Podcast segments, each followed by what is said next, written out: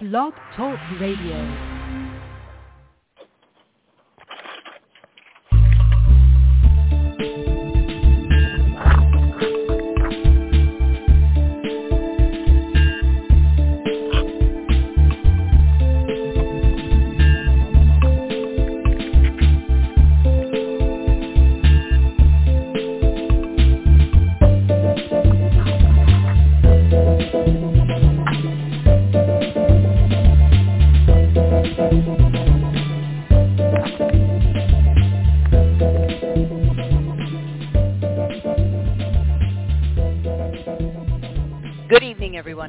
Marty Oakley of the PPJ Gazette Online, and this is the TS Radio Network.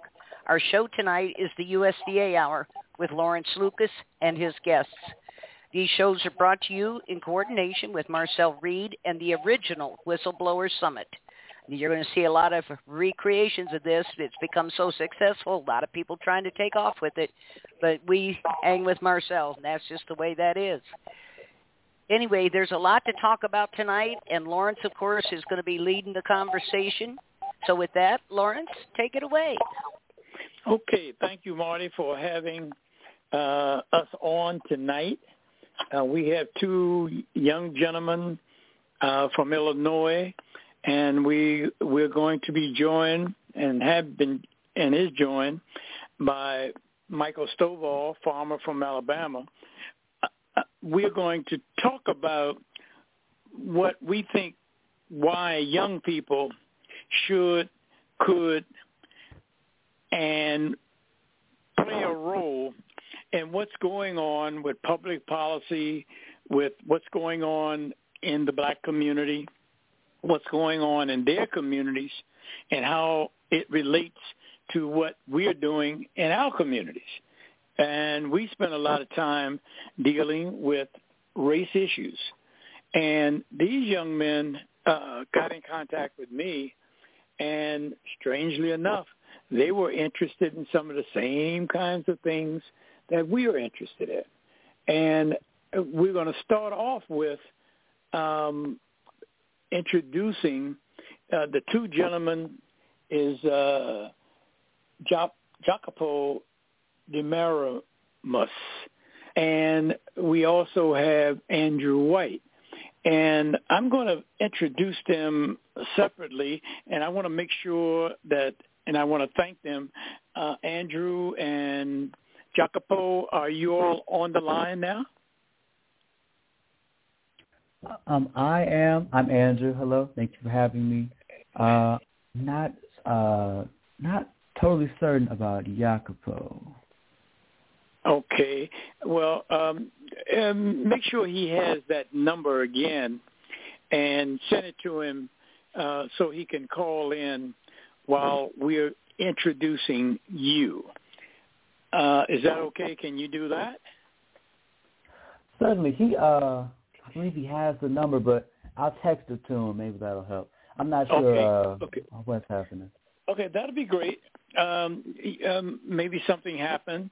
But at any rate, um, we have two young gentlemen, and we're going to have a conversation more so than having necessary questions and answers. And I do have some questions, but I like to speak uh, and have them speak to why they're involved and came involved and became interested in USDA and discrimination. And I'm going to start off with Andrew. And Andrew, um, here you are from Illinois, from actually originated in Orland Hills, Illinois, and which is a small sur- suburb, uh, 30 minutes from Chicago. Uh, you're majoring mm-hmm. in global studies and political science at the University of Illinois in Urbana-Champaign. And you, after you graduate, you plan to move on and gain a master's degree in public policy as a major.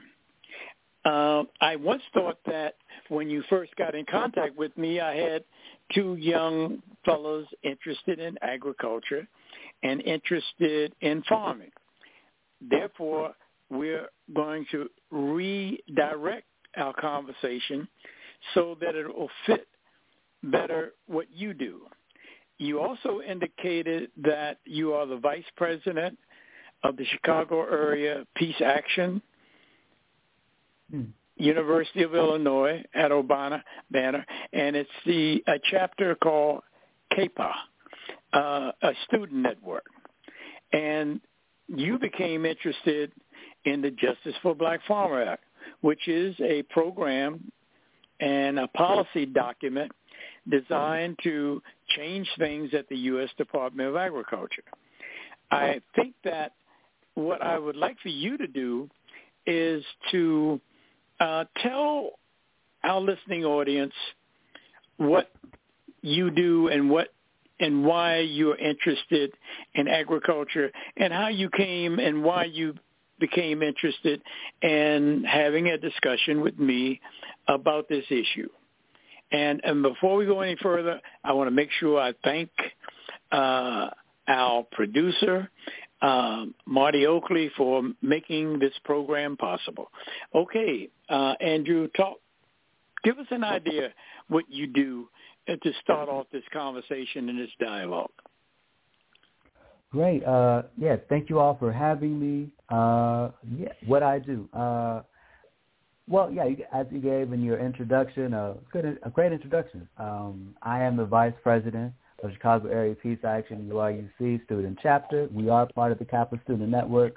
Uh, we are uh, college students working with uh, Chicago Area Peace Action Organization uh, in our individual but connected uh, advocacy work, which is all built around, uh, at its core, uh, peace advocacy, uh, trying to build peace through justice. Uh, as vice president and a member of CAPA UIUC, I am currently leading our Justice for Black Farmers Act campaign.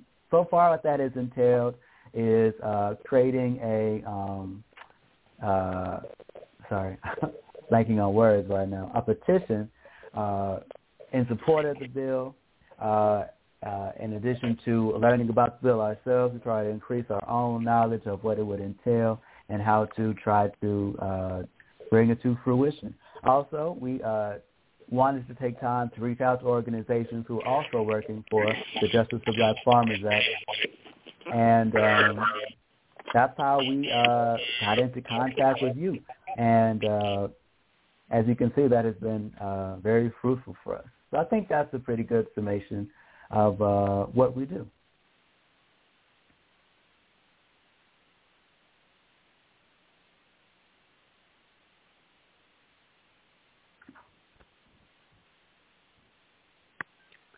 Lawrence?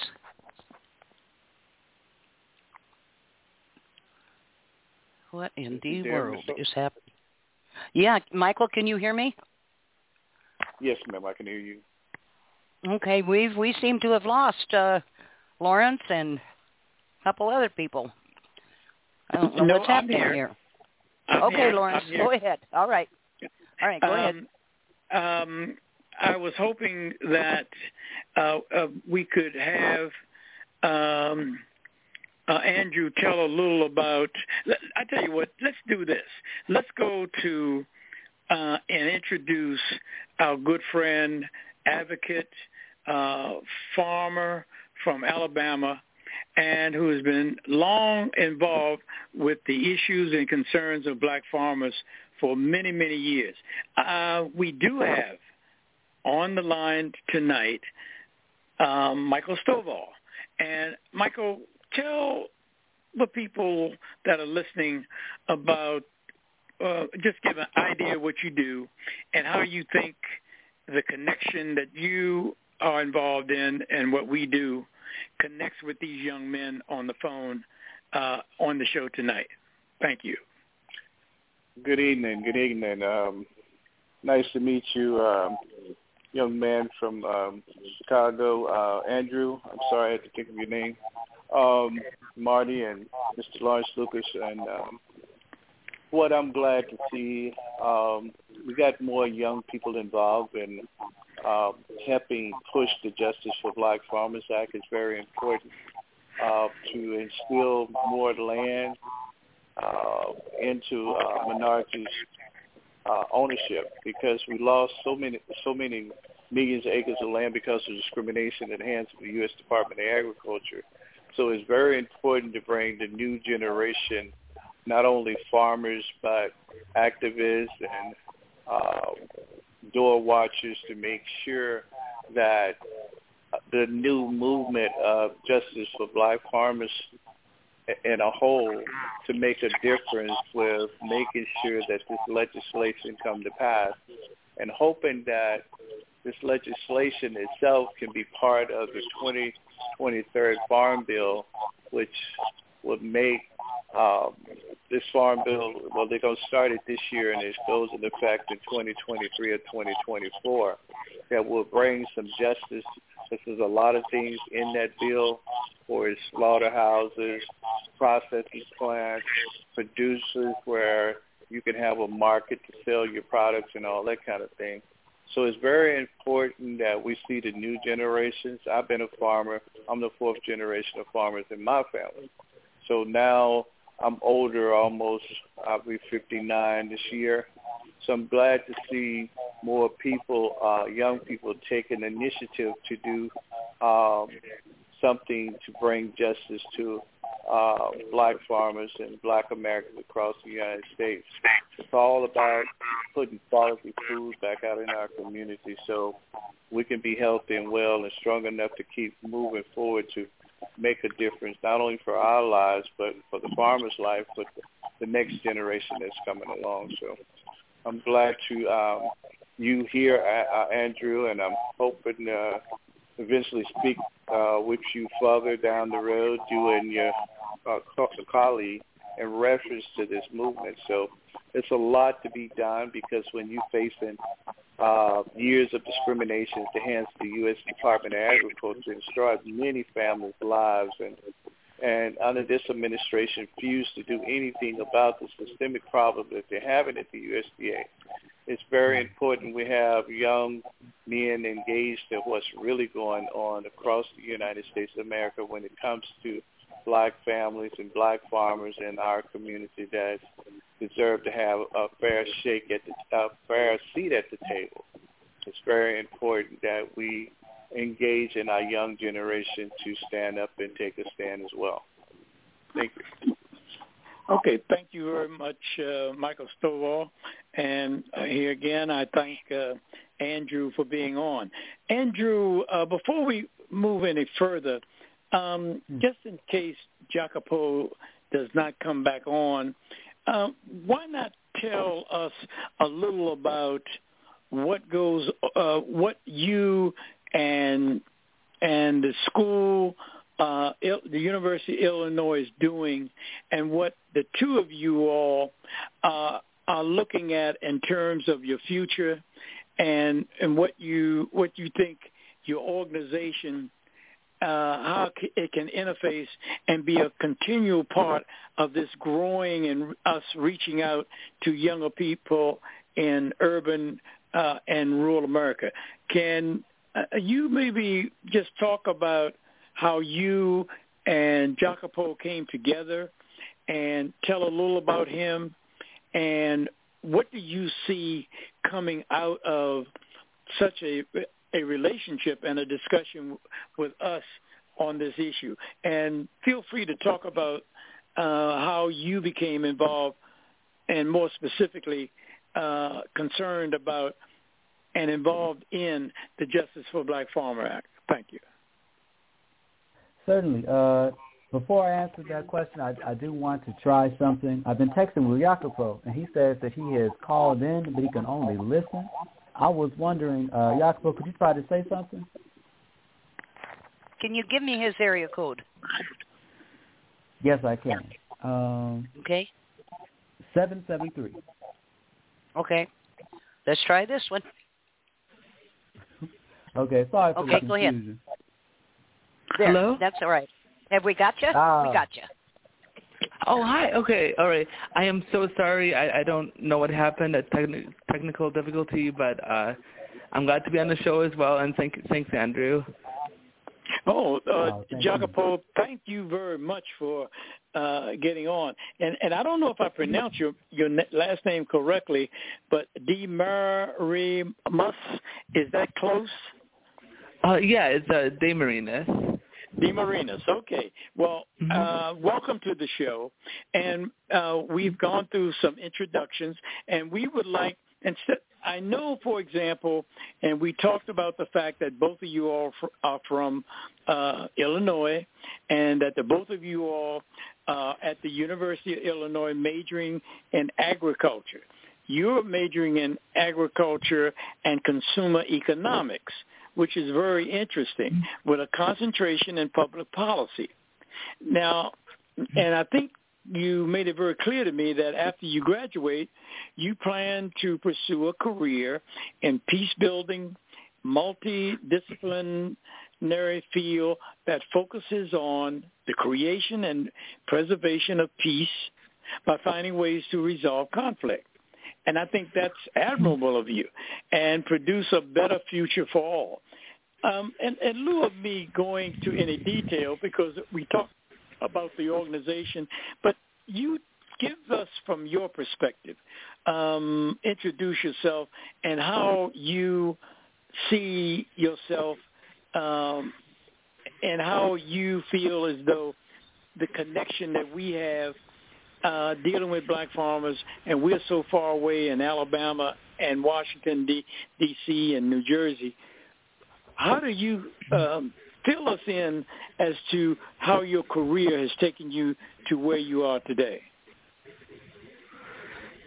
Yeah, definitely. Um, so yeah, hi, I'm I'm Jacopo, and um, and yeah, so re- regarding um, the, the the Justice for Black Farmers Act and um, equity in farming, I I kind of got first got interested in this issue um, when I was taking an agricultural policy class, um, actually a couple of semesters ago, and uh, we were discussing um, uh, my professor, and I'm really grateful uh, to him for doing this.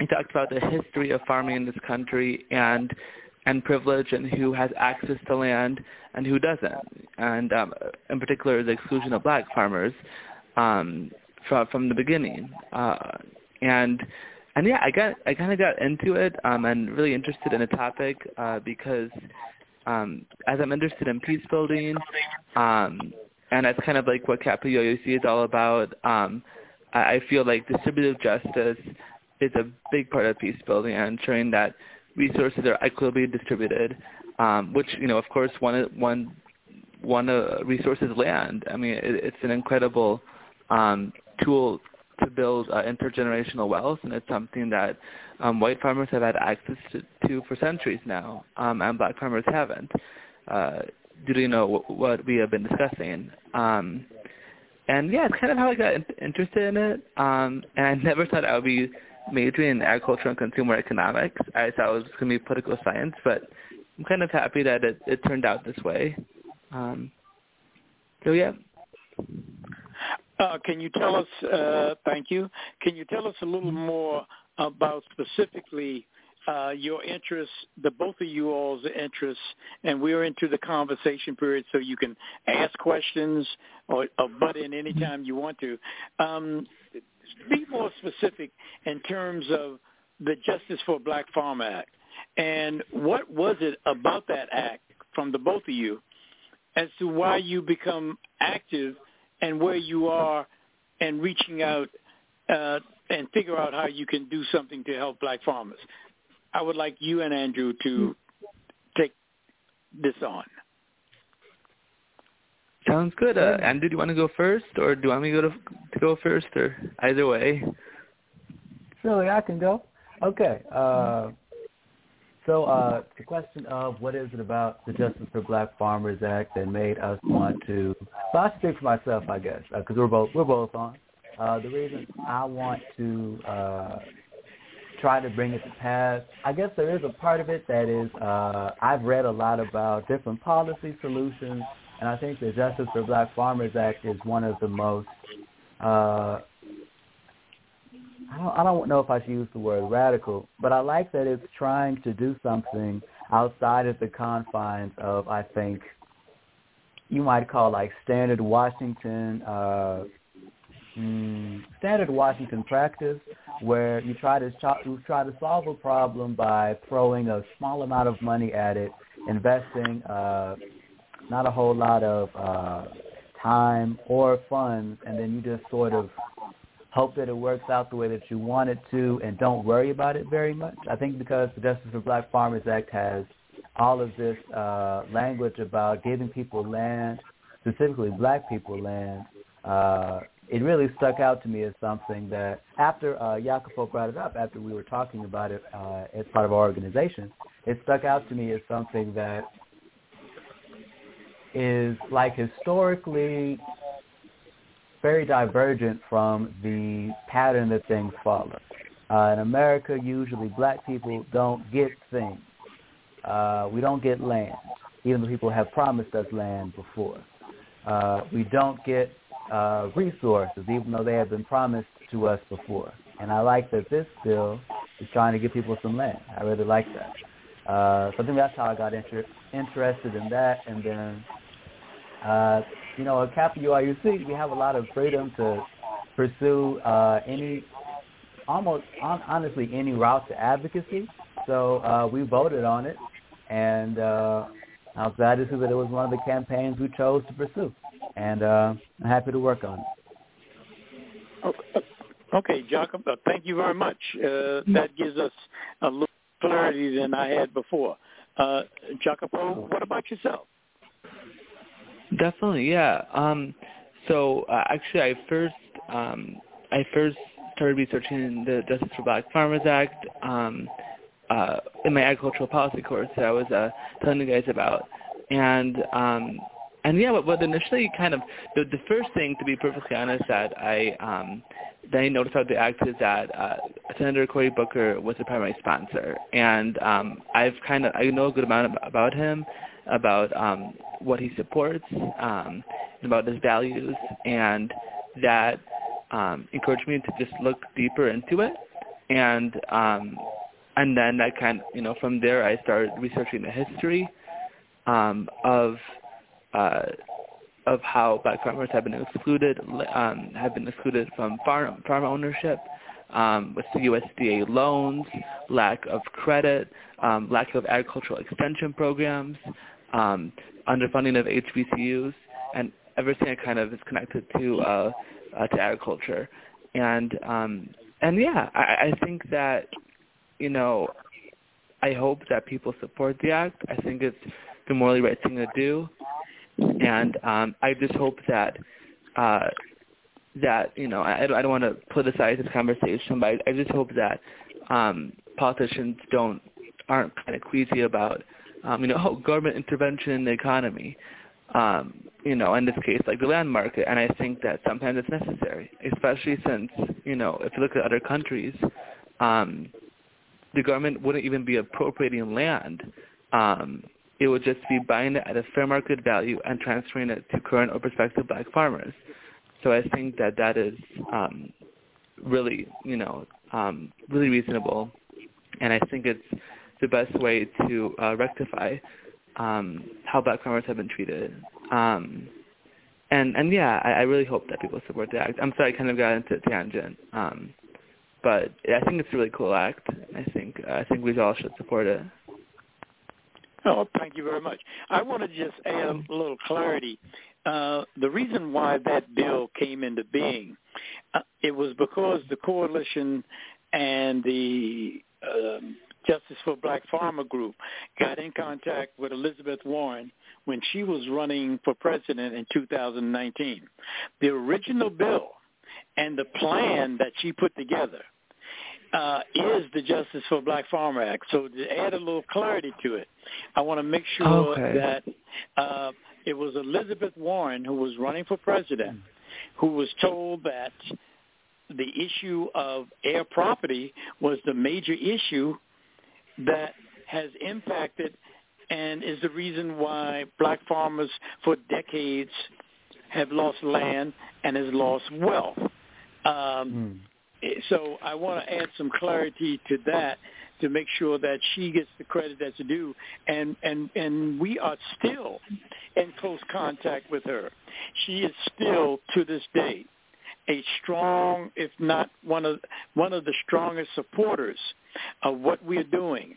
So we do have uh, Senator Warnock, Senator Booker, and the one good thing about it, uh, the bill was in turn was discussed and probably given, and Senator Booker ran with it, introduced it in in the in the in the Senate in 2021, and he believes in what this bill is all about and, and what the purpose is. He also introduced it again in 2022.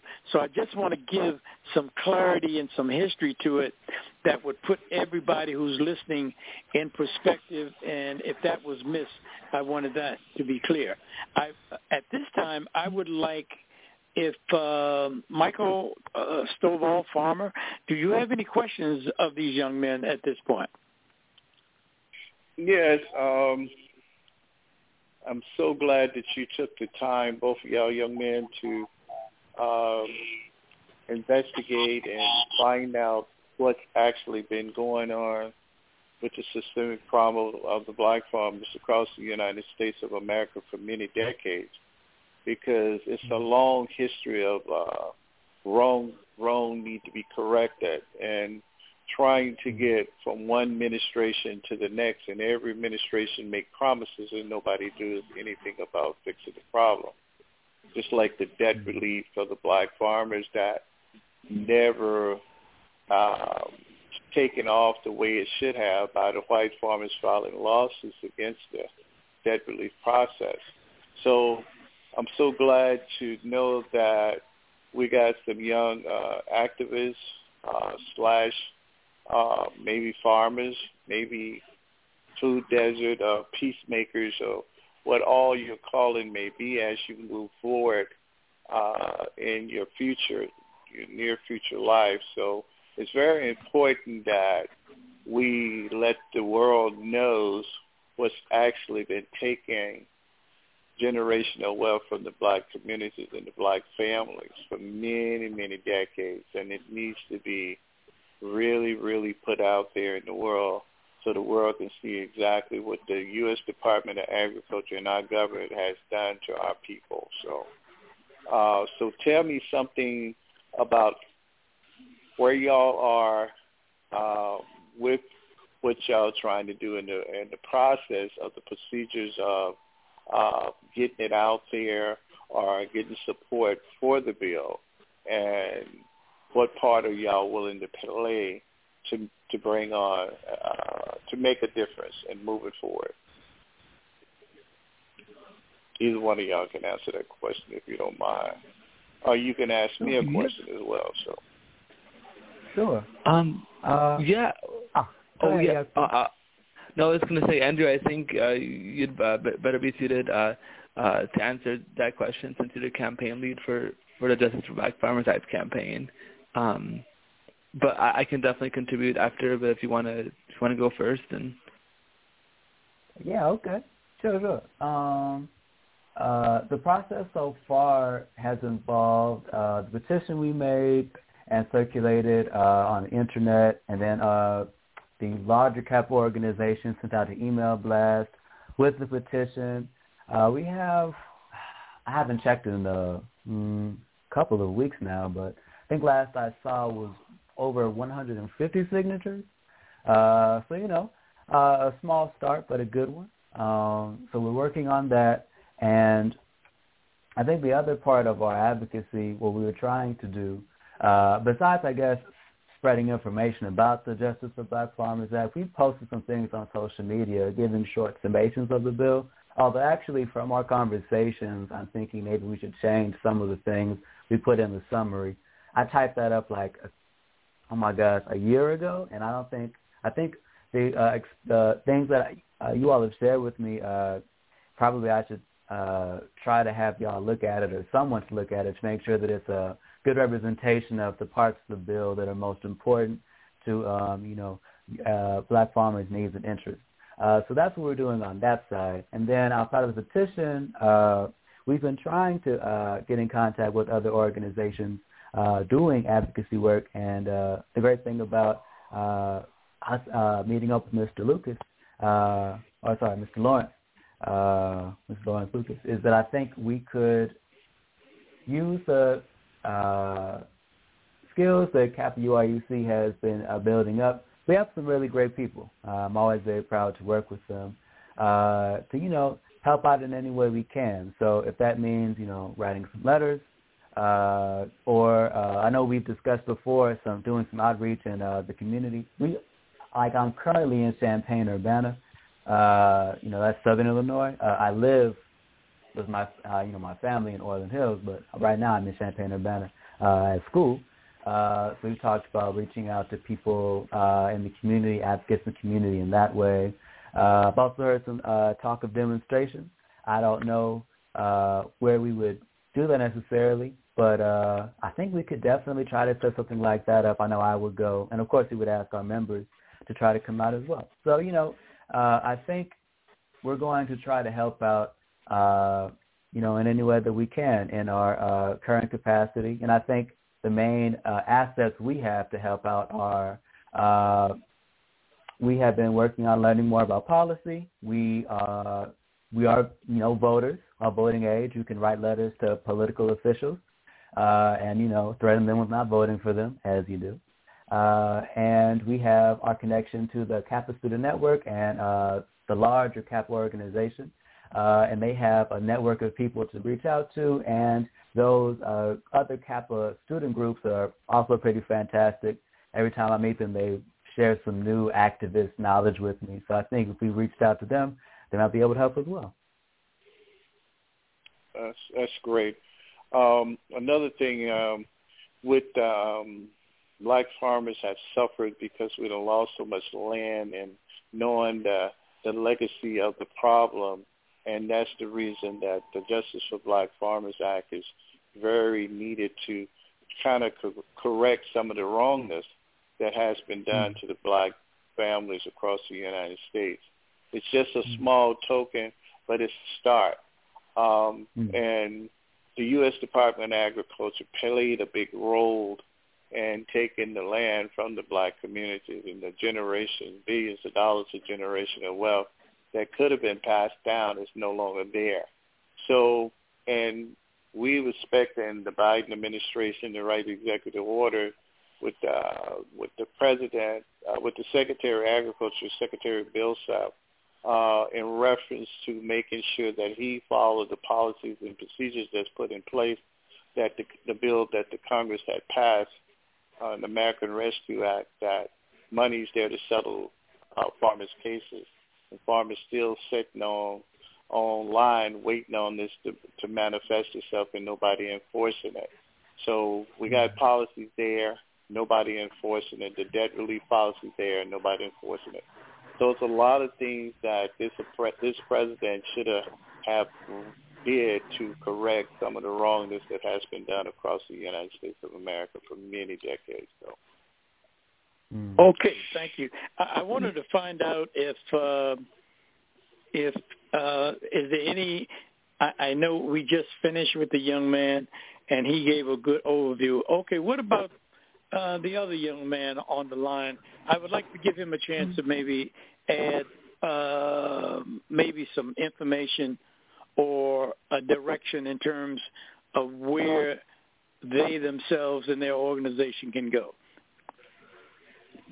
Definitely, yeah. Um, I mean, Andrew gave a really good summary. Um, but but yeah, I think regarding um, the direction of CAPA UIUC, uh, with respect uh, to the Justice for Black Farmers Act is um, is that you know as Andrew was saying, building coalitions um, with other um, organizations like the USDA um, Coalition for Minority um, uh, farmers. I think uh, that, that is you know a really important thing. But not not only that, uh, but also really engaging with um, with the youth uh, across the country. Um, and you know reaching out to uh, registered student organizations uh, that come from like different um, organ uh, different universities across the country, and uh, spreading awareness of the of the Justice for Black Farmers Act. Um, I think that's an important thing, uh, so that you know the youth. Uh, we're going to be voting, as Andrew said. We're going to be uh, impacting public policy. Um, some of us will become the next generation of, of politicians. Uh, I mean, the, the next like cohort of politicians. Um, and yeah, so I think that a really important thing is really um, engaging with other students, um, and you know, e- even high schoolers, uh, maybe. Uh, just an idea, but I think that's an important thing that we at CAP UIUC will um, will keep in mind um, moving forward with this campaign. Um, and yeah, I, I think that's that's another important thing. Oh, thank you very much. Uh, Marty, do you have any questions at this point? Um, I have another question, but um, do you have anything that you may have that you want to ask th- these two young men tonight? Okay. Okay, Marty will probably be able to join us later. Um, I would like, there's an, another thing that, um, what is it that's that's driving the both of you? Is it your your education? Is it um, uh, is it because of the history that your family have with rural America? Is it um, let's say is it what you've learned in the classroom?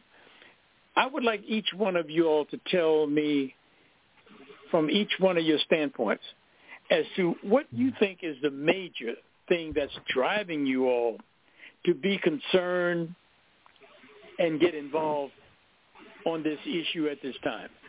Uh, either one can go first. Um, well, oh, go ahead, oh. Okay, all right.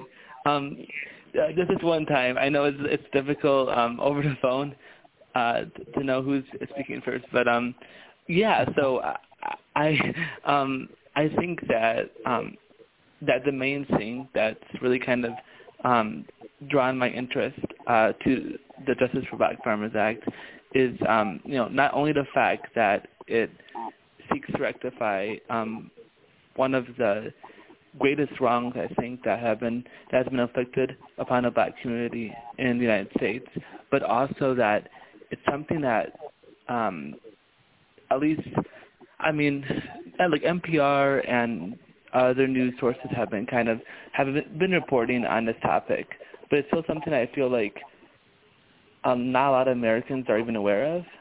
Um, and mm-hmm. I think part of that is just due to the fact that there are so few black farmers um, in the United States these days, and you know we all know why that is. Um, but I, I think that you know I think it's important that we continue to to a- advocate for Justice Black Farmers Act, and not only that act, but any act that you know might be brought before Congress that seeks to um, distribute land more equitably in this country and enhance um, ag extension services, um, increasing funding for the HBCUs. Um, but I think it's something that not a lot of people in this country are aware of, and it's something that we should be aware of. Um, you know, we should be as aware of this issue as, for example, you know, housing discrimination um, or, or discrimination that's currently happening uh, against um, African Americans and other people of color regarding voting rights, um, which is obviously really important. But you know, this is also a really important issue, and yeah, so I think that's like the main one of the main things driving me um, to advocate for this act. Um, I don't know about, about you, Andrew. Andrew. Yeah.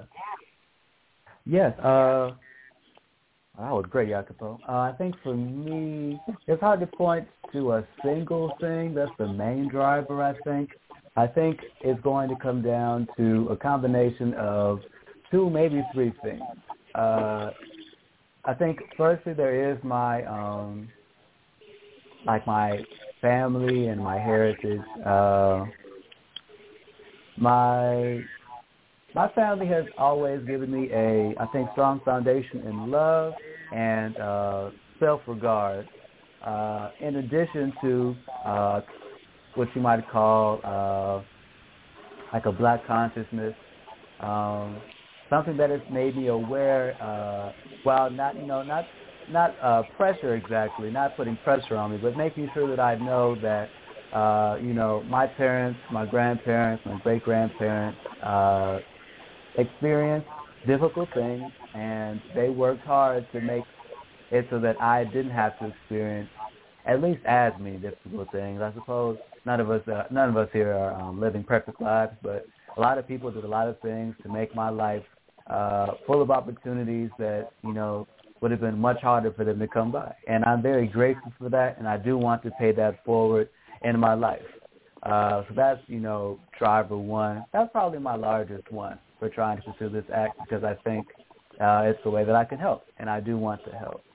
Uh, the other thing is that it is it is my education. Um, the more I learn about things in social science, the more I see that a lot of the things I took for granted uh, as just the result of, you know, random chance or some sort of uh, mistake made by a couple individuals centuries ago. A lot of things were created with the with the specific purpose of hurting people in order to enrich other people.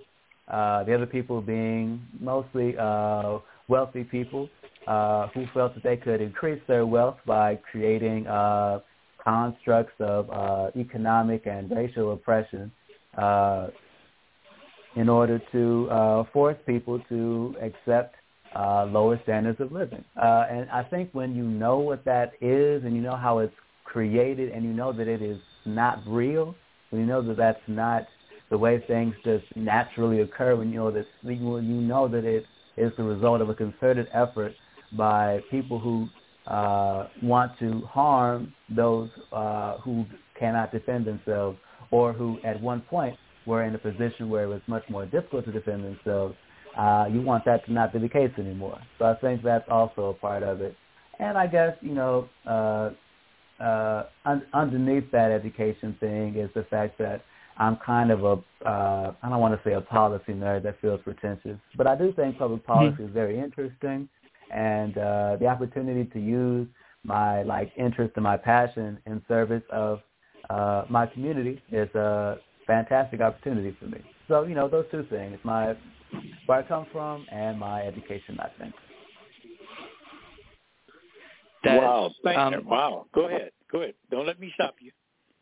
Oh wait, all right. Um, yeah, sorry, Mr. Lucas. I was like, that's a great response, Andrew. Um, and I think that you know what you're getting at um, and, and this kind of brings out the peace peace builder in me. Um, that I remember reading an article a couple months ago about um, about like the origins of prejudice and the caste system, and um, and, and basically um, this idea that you know this, the zero sum mentality that what one group has um, the other group can't have. So for, for you know in this case I guess it would be um, you know what uh, so any you know this this idea and it's completely false that what is afforded to white farmers um, that now uh, for example, if resources, uh, if land was going, you know, it's going to be apportioned to black farmers, that that would harm white farmers, which is completely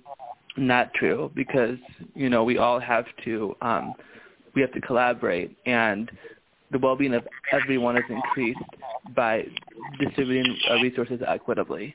So I, I think it's, it's a really cool article. Um, I'm gonna look it up. Well, actually, I, I want to look it up right now. But it's basically it's like the source of prejudice and the caste system. It was written by a, a, actually, actually a mediator, um, and and yeah, I think it's just a really uh, really cool idea that kind of explains the mentality of why racism even exists, and you know, which kind of explains why it would exist in the housing market, in the land market, with voting.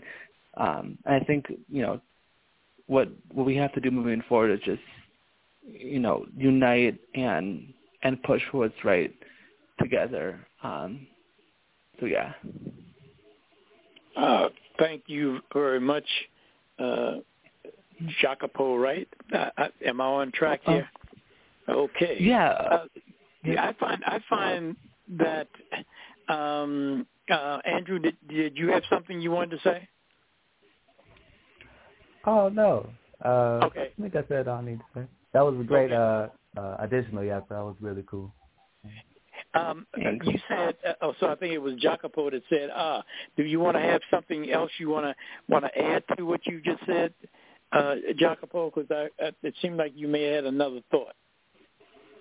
Um, uh, no, not not really. To be honest, um, I, yeah, I don't think I have anything else to say. Um, yeah, but but thanks for giving me the opportunity. Okay. Well, I, I have a couple other things to throw at you, and one I w- one thing I would like to know: what kind of uh, your your organization and what you all do uh, is the school, is the university uh, involved with what you all do? What kind of independence are you all operating from as a student group associated with the university? I'd like for both of you all to respond to that if one doesn't answer the, the question. Okay. Um, Um, I, that's an interesting. That's that's interesting because the university doesn't really have much of an influence over what we do. I guess I, I think there are some limits. Uh, probably there's some things we can't do and still have because the university doesn't officially endorse us. I don't think. I'm pretty sure the way it works is they give us certain privileges, as in we have the ability to fundraise, we have the ability to utilize for free uh, university property uh, if we reserve it first. Um, but and we and in return we are uh, obligated to engage in certain act, in certain trainings and uh, align with certain uh, you know um, regulations. We can't uh, register without have we cannot become a, a registered student organization without having a president, for example. We have to have somebody listed officially on us, our school's uh, you know I guess database as the president. But in terms of you know giving us direction, uh, we kind of we kind of do not whatever we want, but they don't, you know, really give us any instructions other than you have to have a president, a vice president, treasurer, uh, two other uh, positions as well, uh, and you can't. There's probably a couple other things we can't do, uh, you know, based around, you know, I think principles of human decency, which is good. I'm glad we have those uh, uh, restrictions. But I don't know, y'all. Is there anything else you can think of that we, you know, we have to get in terms of direction from the school? um, I think you you uh, made a good summary. Um, or or you, you uh, gave a good. Sorry, you, I think you gave, uh, gave a good summary of um, our links to university. I know, for example, we can also um, use uh, university's library collection. So I know um, you Right. actually, you know, recently found um, a documentary uh, about uh, peace building organization uh, MASK or Mothers um, and Men Against Senseless Killings in Chicago. Um, so yeah, I mean, we can use the library and that, you know, as a research uh, tool. Um, but yeah, to be honest, um, we we don't really receive a lot of direction on uh, where, where we should take the organization, which I think is a good thing uh, from the university. Um, and we're kind of left to our own devices. Yeah. Oh, and also just to add really quick, I know that some organizations have like actually demonstrated against the university. We haven't done so, but others have, and they, you know, they're still here. They're still doing stuff. The university is pretty. Uh, haven't really. I guess I haven't thought about it before, but the university is almost, you know, pretty hands off with us, and I kind of appreciate that, as, as Jasper was saying. Although, of course, as we both noted, there are some limits, but not a whole lot of limits. Uh, thank you very much for that clarity. Uh, is your organization, is it a multicultural, multiracial? Is it an all-black organization? Is it, um, uh, what, is, what is your makeup, your, uh, your membership racially? Oh, we are. Yeah.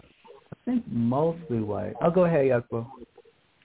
Oh, uh, yeah. Well, actually, you can go ahead, but I, I did want to add that, um, that yeah. So uh, we are still working on increasing diversity in the organization. Um, uh, but yeah, if you want to go, Andrew. Um, oh, sure. Yeah. Uh, I think we are mostly white. Let me see. Uh, yeah, it's mostly white. Um, but yeah, as Dr. said, we are trying to expand uh, mm-hmm. the uh, our diversity. Uh, yeah, because right now it I think it is mostly white, mostly men. Uh, although we do have actually yeah. it's not mostly men, it's but it is mostly well, white. Uh, yeah. Yeah. Well, because Janet, Nikki, Sanji, there's someone. Is there someone? Mm, maybe one yeah. person.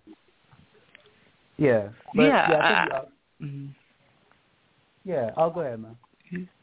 Oh yeah, oh yeah. I was gonna say, um, yeah. I mean, we definitely are working on making the organization more diverse. Um, and yeah, at the moment, um, we're we're really trying to uh, uh, seek out um, more like students of color for the board. Um, but I think like in in terms of like the group membership, it's fairly diverse. But I think we we do want to get um, I, I think you know, Andrew can speak for you too, in this and, and saying that we we want more diversity, especially in the board, um, and yeah, and also um, more more women um, because we actually it was kind of funny at the very beginning we had um, a good amount of actually majority women on the board, and now it's flipped.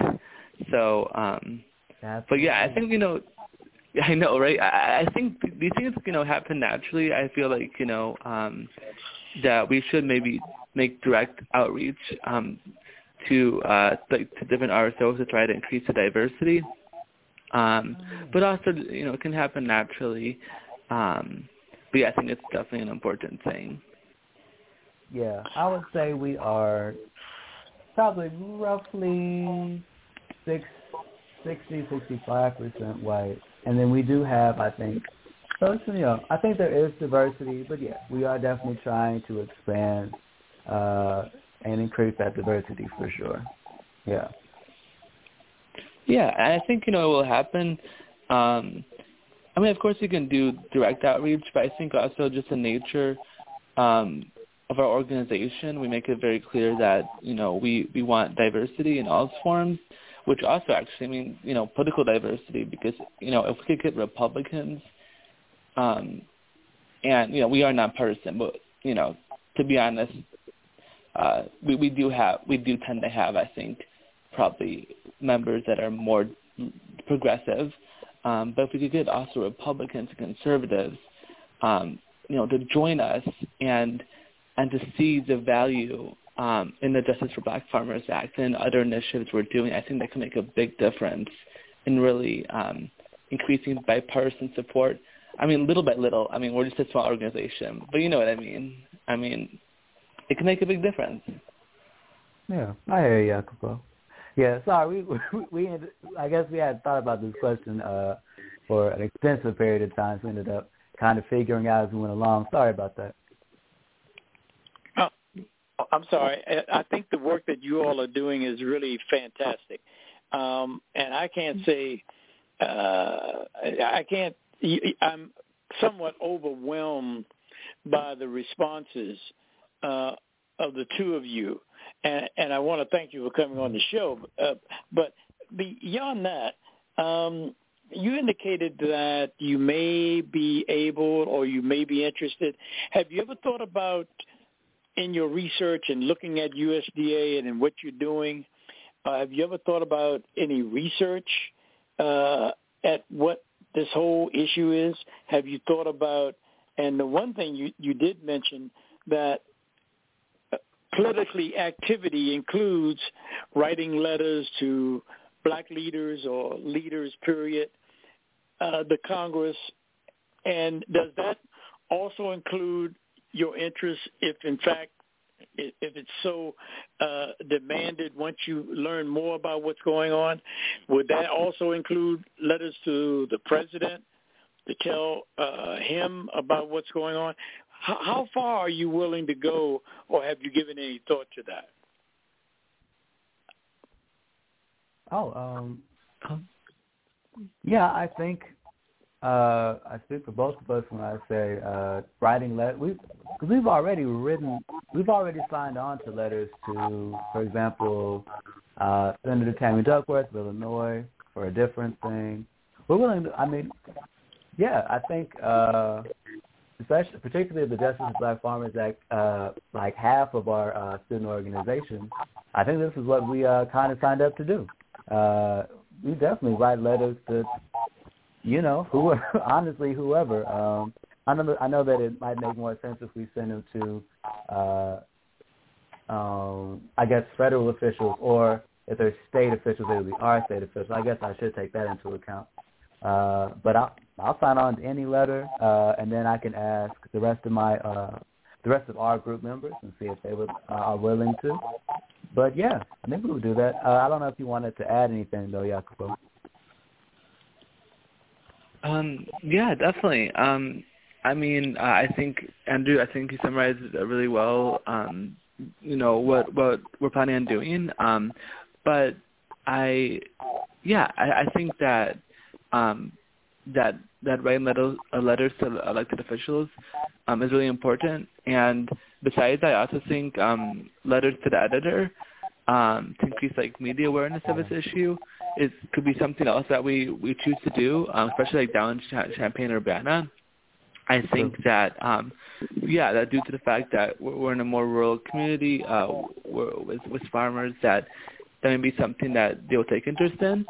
Um, and and yeah, I, I think uh, I think those are two really solid ways that we can progress in this campaign. Oh, yeah. Okay, thank you. You an- you answered that question, uh, and I thank you all for being so candid uh, and so direct and so honest.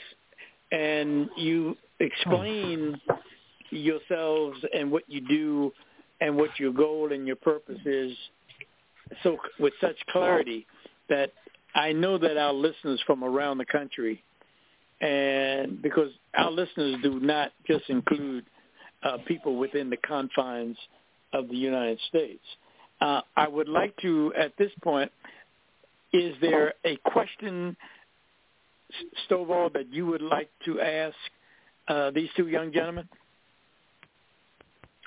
Well, not really. I'm, I'm really impressed that y'all took the the, the interest in um, trying to help bring um, a resolution to the history of wrongness that the government has allowed to happen.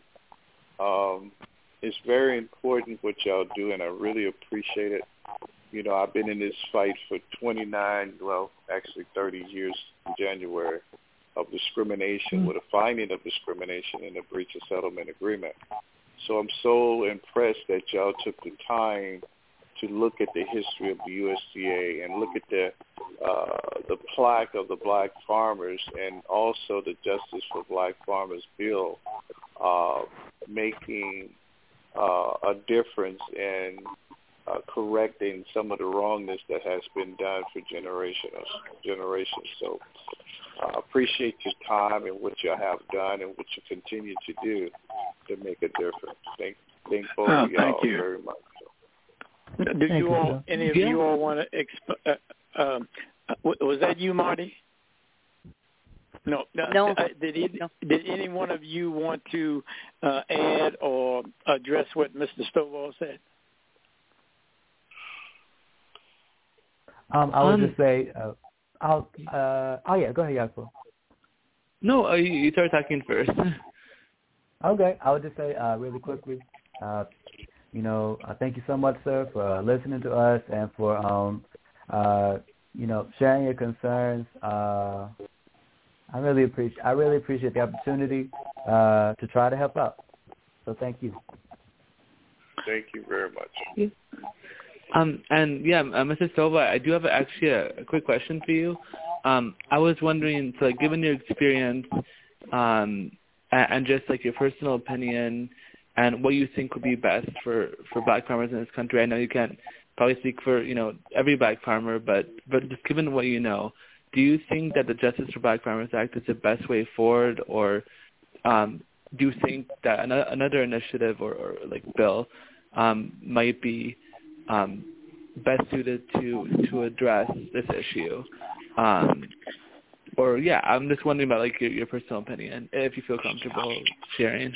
Yeah, Yes. I, I think that the, the Justice for Black Farmers Bill is very important to correct some of the wrongness of the uh, at the other department, but also uh, fixing the systemic problems as of this presidency is in leadership and bringing uh, debt relief for black farmers and also settling black farmers' cases.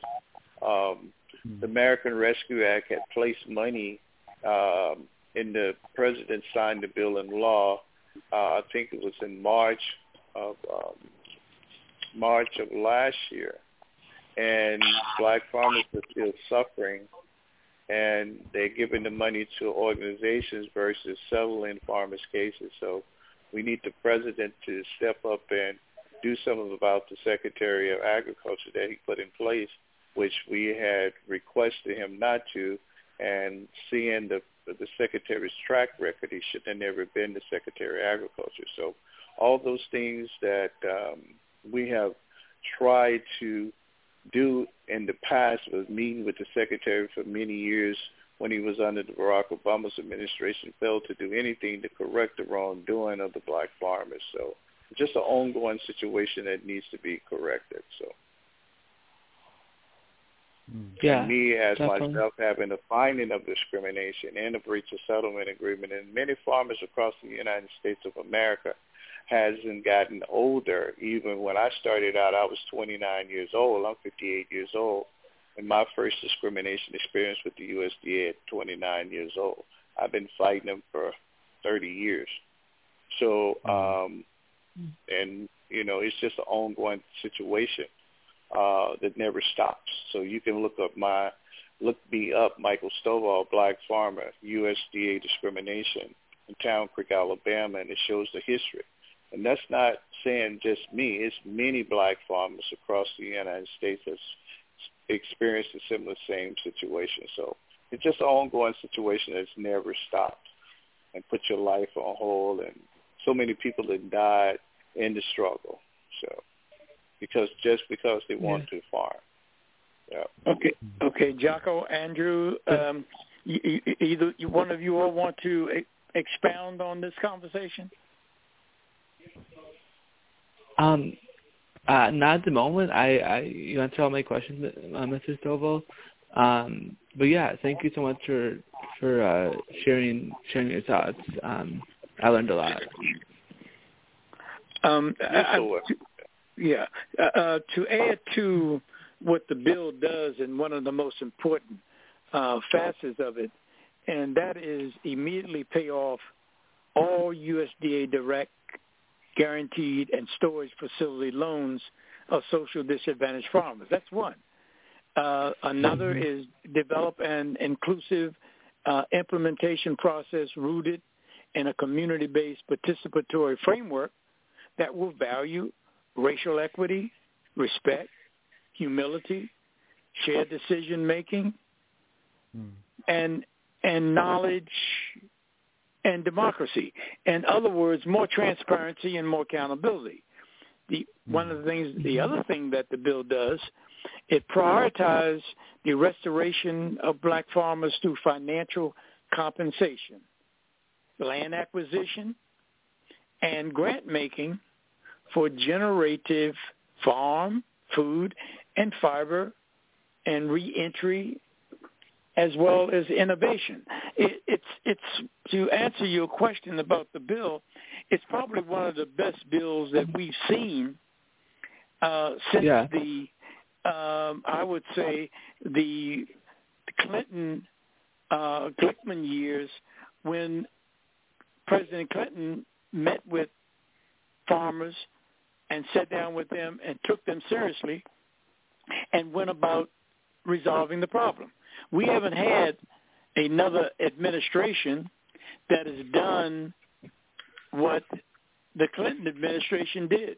They laid out a they laid out a a a a a, a, a plan that went about resolving the problem both for farmers as well as employees. Uh, what is your reaction uh, to some of the things I've just said? Uh, well, firstly, I've been taking notes as we've been talking uh, to try to, well, to take it to the rest of uh, CAPA UIUC. So all the things you said uh, were very, I think, important to the stuff we're trying to do. Because I don't think some of the things y'all uh, that you all have mentioned especially that Clinton administration, uh, having done uh, apparently some very good work. We definitely did not we did not know that. Uh, I am curious. Uh, so you said the Clinton administration laid out a plan and followed through. So with, is the issue more with the Biden administration not creating a plan, or is it more on the follow through? It's a matter of probably a combination of both. Uh, we uh, sat down from the very beginning. We sent a, a letter to the Biden administration in 2021. And we wanted, and we've been communicating with them ever since. The problem is that the administration has not gotten the Secretary of Agriculture, Tom Vilsack, to sit down and lay out a plan that would do a number of things. One would be to uh, pay off the debt relief, uh, pay off uh, and return farmers money that they took in offset, um, resolve the many of cases and the thousands that farmers have uh, filed and set up a plan by which to resolve them, not only for uh, farmers, but also employees. Those are two or three things out of a list of 16 that we have on our agenda, and we have hmm. not been able to get them uh, to work in a systemic way. You, you can settle all the cases and settle every class action and pump mm-hmm. money and give people money to run programs that have nothing to do with paying off the debt, which has nothing to do with uh, resolving the the institutional dysfunctional civil rights process at USDA, and it won't it will not uh, settle into the cases. That's just an example. So these are the kinds of things that uh, we wanted to share with you, and and and and begin to share more with you and give you a little more detail. So we want to work with you. We want to work with the university and we want to expand our relationship from the organizations that you work with in rural America and connect that what you all do with what's happening in urban America, especially in cities like Washington, D.C. Uh, does that make any sense to you? Oh, yes. I think uh, all of that. Um, well, the only, the only thing I would say is that I don't know I think we can ask the school. I'm I'm, I'm not sure what the school does in terms of like our organization, like working with our student organizations. They haven't really really done anything with us before. I don't think. Yeah. We could try though, uh, and as to the rest, we can definitely do that. Definitely. Well, I also wanted to, to mention that I please correct me if I'm wrong, but I think isn't uh, University of Illinois is, is a land grant university, right? And with specializing in oh. agriculture. So yeah, and oh, yeah. special, especially yeah. So I think that UIUC might be willing um, and interested in. Um, we can even you know talk with the chancellor in, in adopting an official stance on this issue. Um, and from what I can tell, I mean the university isn't perfect, but I think it I think they may be willing to really to maybe release a statement or um, reach out to to farmers in the Champaign Urbana area or I don't know whatever they're willing to do. Um, I think it's that's a, a great idea, Mr. Lucas. Um, what do you think, Andrew? Yeah, I think uh, firstly, uh, I mean, I, I've already I have emailed the chancellor before for a different thing. Uh, oh, cool. And uh, yeah. Uh, so I, I'm not not saying that. Uh, I, I I shouldn't say that he necessarily, uh, you know, I changed his mind about anything. it was just asking a question for something else. I, I'm not actually sure why I did it now. It was a couple of, while, a while ago, but I do know how to do it. I guess, uh, and it's pretty straightforward. I think we could uh, type up a thing, you know, uh, explaining what we're trying to do, and I'm not sure if the school releases information in support of things or not. Yes, they do because they did that with some political. Sorry, I'm talking out loud here. The point, I guess, I'm rambling, but the point is, we could definitely try. I don't I, I don't know what would happen. Uh, I'm actually quite excited to see uh, what that would look like. Oh Yeah. Go oh, ahead. Oh, that, You have that's all I was gonna say. Oh no, no. Um, that's, uh, that's all I was gonna say. Just yeah, but I mean, I, I uh, affirming what Andrew said, I, I think that would be a really cool idea. Um, Yeah. and it'd be interesting to see if if the university, you know, I think they would. I don't want to speak for them, but um, we can definitely try. Yeah. Okay, thank you. Uh, let me see if um, our producer, if uh, Ms. Marty Oakley, at this point have a question before I ask you all to maybe kind of summarize and close. Uh, Marty, do you have any questions for these young men? One of the things I've been watching that has been rolling through, I get USDA alerts to keep track of what they're up to.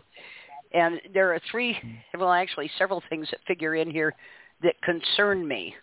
And they all end up with land loss by farmers, mostly black farmers.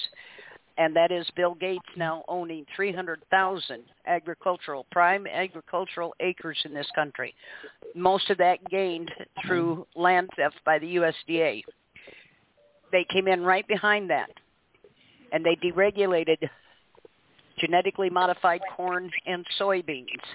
Guess what's going to be hmm. on your table? And but I'm watching that Oh. there's things that happen and I've learned especially with an agency like USDA, nothing is ever incidental or coincidental. It's always part of a plan. And they'll do it piecemeal till it sneaks up on you and you don't know what happened until you get hit in the head. So I am concerned about Yeah. those things. Hanging on to the land is, of course, the prime concern. But you have to see what these people are doing with Vilsack back in the USDA. Uh, this guy, they called him Monsanto's golden boy. He is for sale to the highest bidder. And uh, you you need to watch this man very, very closely. Um, there is nothing, in my opinion, honorable about him and um this guy is a uh, yeah he's a piece of work but anyway those are just my thoughts when you're looking at all of this at the loss of land or trying to hang on to it also and then biden's got out this big plan and it's called the 30 by 30 where they're intending to seize massive tracts of land and supposedly hold it for heritage and also um several various areas of the country. And basically what they're doing is sequestering the land away from the public, away from private use. This also enters into this. It may be indirect, but it also all has a piece of this. And if you think I'm wrong, say so. Mr. Stovall, what's your thoughts on that? My thoughts is actually, I'm here. It, my thoughts has been that they put him back in there for a reason. Um, you know, uh, politics is politics. You know, they they realize what's going on because it's the is Bill uh, the president knows the track record of Bill Sapp. He was it was known under Barack Obama's administration. He stayed in there eight years. So, like you say, he's part of the Man, uh, Monsanto uh, Golden Boy, and that's the lyingest man I ever seen in my life. I had never seen anybody but Trump that lies as much as Bill Sapp. And that's Thank the you. problem Thank that you. farmers Yeah. have Yep. Moving forward mm. because when you got legislation that's already been passed and nobody implemented, just like the 2008 Farm Bill, that it was money in the Farm Bill to, to pay the discrimination cases that never got done. So Right. there's a lot of policies that's been put out there, but when you put somebody in a position that refuse to do the right thing, even from down to changing the finance to a discrimination to non-finance to keep from resolving the complaints. So it's so many Mhm. reports of what the USDA have done and continue to do, and nobody wants to uh, hold them accountable Bill Sapp right. needs to be put in jail. Joe Leonard need to be I put agree. in jail. And, and all the people that played a part in doing the thing, it's a criminal act that's going on within the agency as a whole, and it needs to stop. And we go from administration after administration, president after president, and nobody wants to do something about the systemic problem of discrimination at this agency. Well, you know, and that's something that bothers me in all of this too. The most corrupt business practices, the the most discrimination, sexual assaults, uh, unlawful activity occurs in these federal regu- uh, agencies. Of course, they're all privately owned and they're contracted to the federal government as a government service corporation. I have never seen anything, the USDA, the VA, whoever, that are all so dysfunctional and are costing all of us a ton of money and yet nobody seems to be able to do anything with them and i go back to that time in, in the um house when somebody had stood up and spoke to one of the representatives and said regarding the FDA why don't you tell them what to do? Order them. He said well we can't. We can advise them but we can't tell them what to do. And i found out the same thing. That's when i got on to finding out about the fact that these are all private corporations and they are contracted to the federal corporation. And but why this is allowed the it, the millions and millions of dollars it costs taxpayers in this country every year to support this amount of dysfunction and law breaking is just it's breathtaking. And yet you're right, Michael. President after president doesn't do a thing about it. And when they put Vilsack back in there, I knew the bottom was going to drop out of everything. This man, oh my gosh, he he is probably one of the most vile people ever to hit DC. But here we are, stuck with him again, and you cannot believe a damn thing that comes out of that man's mouth. But anyway, go ahead. I'm sorry, you- Lawrence. Okay. Oh, Michael. Um, well, um, uh, Jacopo and Andrew, uh, we're now nearing the end of the show. Uh, I would like for each one of you to give some closing remarks, but I want you to know this is not the last time we're going to talk. Uh, I would like for each one of you kind of to give some closing remarks before we close out this show. Andrew? Sure. Uh, sure. Uh, I'd love to. Uh, firstly, I would like to thank um, all of you. Uh, thank you, Ms. Oakley, for having us on. Uh, thank you, Mr. Lucas, for inviting us. Um, and um, also thank you, Mr. Stovall, for talking with us and sharing so much with us. Uh, oh, I, and uh, other things to say. Um, I don't know.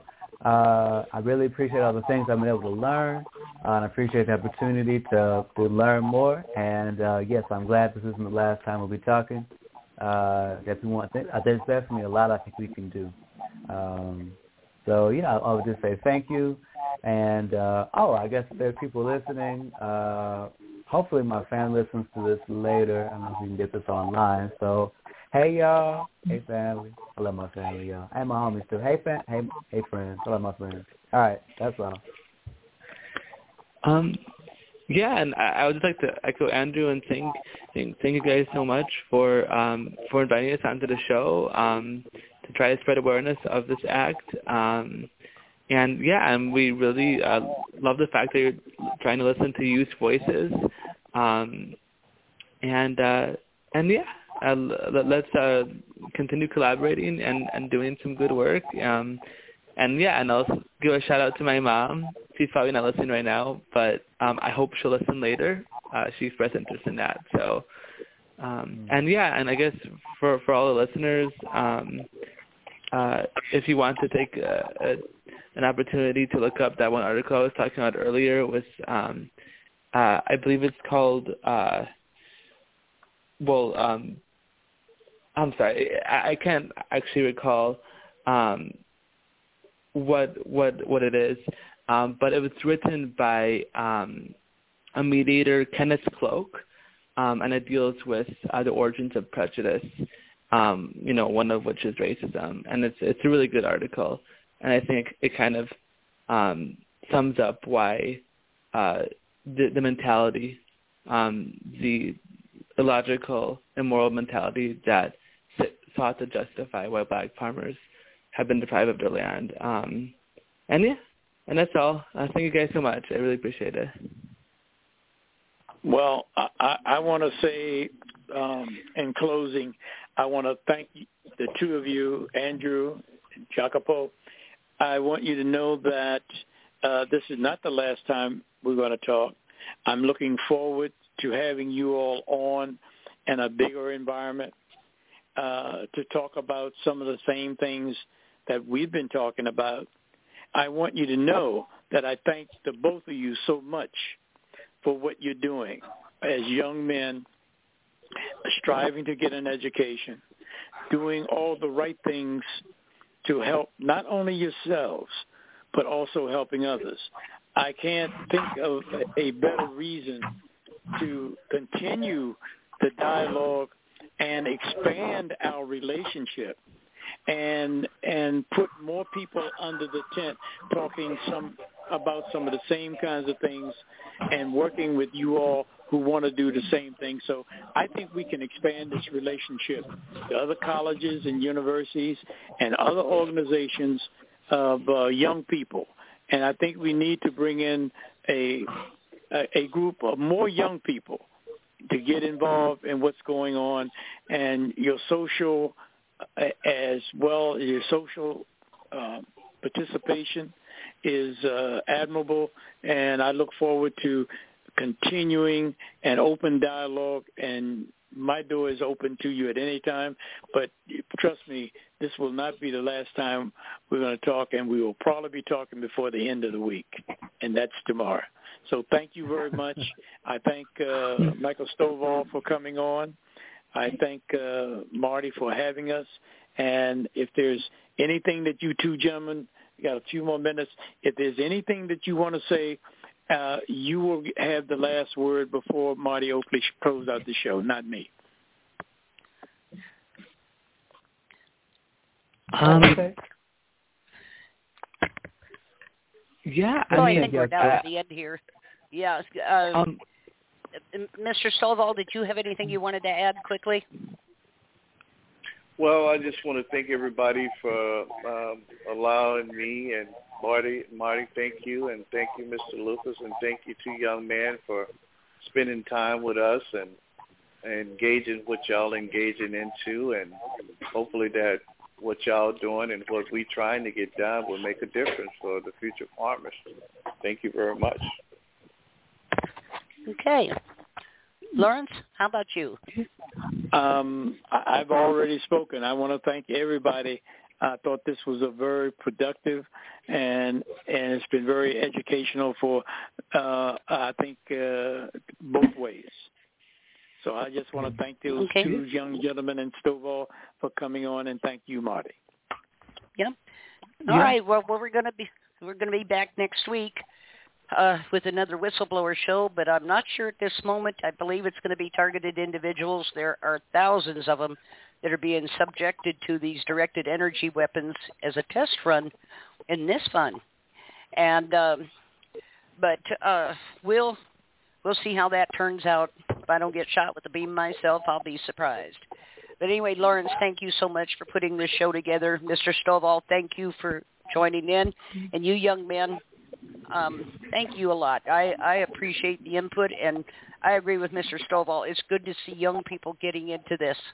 They need to get into it. It's going to take young people and their energy to turn this around. But the first thing that has to happen is I believe the USDA either has to be revamped totally or wiped out because it is absolutely a threat to every farmer in this country, most especially the black and other minority farmers. Um, they're after the land true enough, they are after the land. And um, a lot of it's going to be titled over. I know this from work I did some years ago. Uh, Georgia um, Land Grant University was contracting with New Zealand Agritech and across the five southeastern states. And the whole effort was initially to take over um, all the dairy farming, but then to move and expand onto all agricultural production. And it would all be done by New Zealand Agritech, and I do have the patents on that. But anyway, everybody, thank you so much. Uh, I appreciate hearing new voices. And Lawrence, thank you for heading up this show. Everyone else, thanks for tuning in. We had a good audience tonight, and it needs to stay that way. We'll talk to you all later, and good night, everyone. Thank you. Good night. Good night. night. Good Thank you for having us. Good night. Thank you.